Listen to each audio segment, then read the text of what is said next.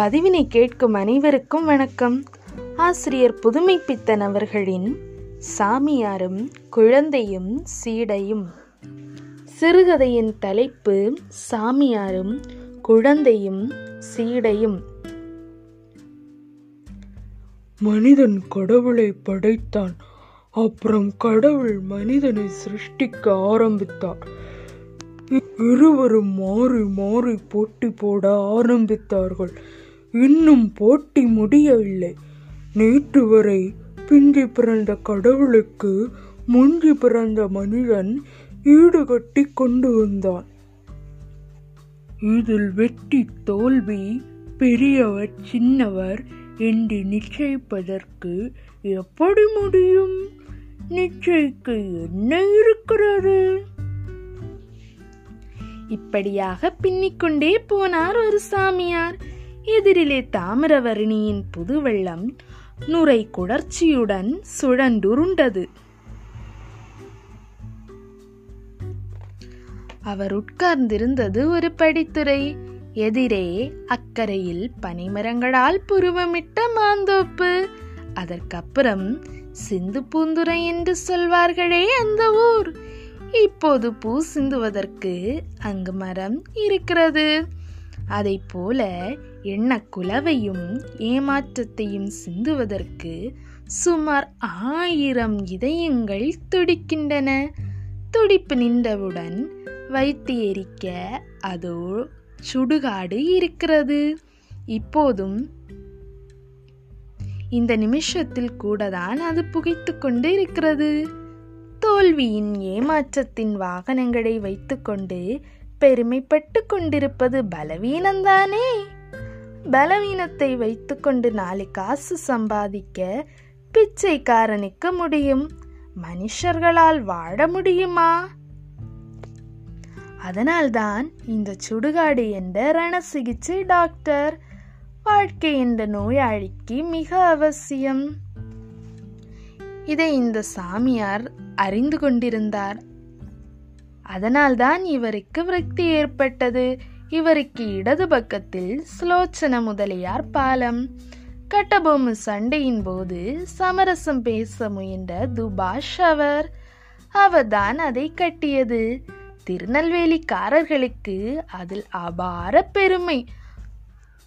முட்டையும் பதநீரையும் விட்டு அரைத்த காரையில் கட்டியதாம். அதில் ஒரு தனி பெருமை. இதற்கு முன் எப்போதோ ஒரு முறை இதுபோல வந்த வெள்ளம் அடித்து கொண்டு வந்த வைக்கோல் போர் முன்பல்லை தட்டிய மாதிரி இரண்டு மூன்று கணவாய்களை பேர்த்து கொண்டு போய்விட்டது. இப்பொழுது மறுபடியும் கட்டிவிட்டார்கள். பொய்ப்பல் கட்டிக்கொண்டால் எப்படியும் கிழவன்தானே அப்படிதான் அதுவும். வயசு முதிர்ந்த நாகரிகம் ஒன்று தன்னை வலுவுள்ளது மாதிரி காட்டிக்கொள்வது போன்றிருந்தது. அதற்கு சற்று அப்பால் பொதிகை. குண்டுக்கல் மாதிரி ஒரு குன்று. தெத்து குத்தான வானத்தின் சிவப்பு கோர சிரிப்பை தாங்குவது போல படுத்திருந்தது குன்றின் தொடர். சாமியாருக்கு பின்புறத்தில் சுப்பிரமணியன் கோயில். அதாவது வாலிபம் வலிமை அழகு நம்பிக்கை இவற்றையெல்லாம் திரட்ட வைத்த ஒரு கல் சிலை இருக்கும் கட்டிடம். அதற்கு பின்னால் ஒரு பேராச்சி கோயில். மேற்கு திசையின் கோர சிரிப்புக்கு எதிர் சிரிப்பு காட்டும் கோர வெடிவம். இருட்டில் மினுக்கும் கோவில். வாலிபமும் நம்பிக்கையும் அந்த கோர சிரிப்பின் தயவில் நிற்பது போல சாமியாரின் முதுகுபுறத்தில் இருந்தன.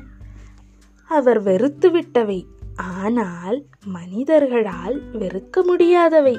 அதனால்தான் அவரது முதுகுப்புறமானது அவற்றிற்கு அப்பால் விலகி செல்ல முடியாது தவித்தது.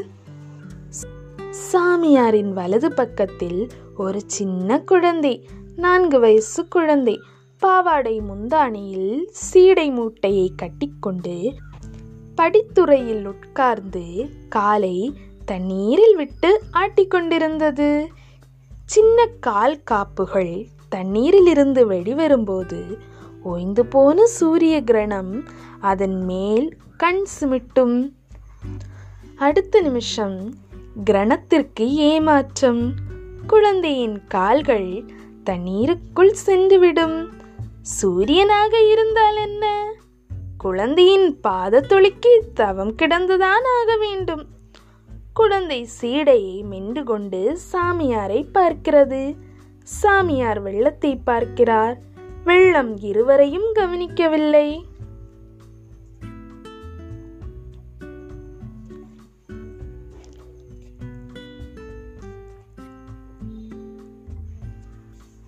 மனிதன் நல்லவன்தான். தான் உண்டாக்கின கடவுளிடம் அறிவை ஒப்படைக்காதிருந்தால் புத்திசாலியாக வாழ்ந்திருக்க முடியும். அப்பொழுது அது தன்னிடம் இருந்ததாக அவனுக்கு தெரியாது. இப்பொழுது அறிவாளியாக அல்லல் படுகிறான். சிருஷ்டி தொழிலை நடத்துகிறவனுக்கு அறிவு அவசியம் என்பது அப்போது அவனுக்கு தெரியாது. இப்போது அவஸ்தைப்படுகிறான். அதற்காக அவனை குற்றம் சொல்ல முடியுமா? மனிதன் தன் திறமை அறிந்து கொள்ளாமல் செய்த பிசகுக்கு கடவுள் என்று பெயர். மனிதனுக்கு உண்டாக்கதான் தெரியும் அழிக்க தெரியாது. அழியும் வரை காத்திருப்பதுதான் அவன் செய்யக்கூடியது. அதனால்தான் காத்திருக்கிறான். ஆனால் அவனுக்கு துரு துருத்த கைகள். அதனால்தான் பிசகுகளின் உற்பத்திக்கு கணக்கு வரப்பை மீறுகிறது. என்றார் சாமியார். தலை நிமிர்ந்து வந்த நாணல் புல்லொன்று சுழலுக்குள் மறைந்து விட்டது கு- குழந்தையும் ஆமாம் என்றது போல் தலையை அசைத்து கொண்டு ஒரு சீடையை வாயில் போட்டுக்கொண்டு கடுக் என்று கடித்தது. அந்த படித்துறையில் கடுக் என்ற அந்த சப்தத்தை கேட்க வேறு யாரும் இல்லை. சிறுகதை நிறைவுற்றது நன்றி.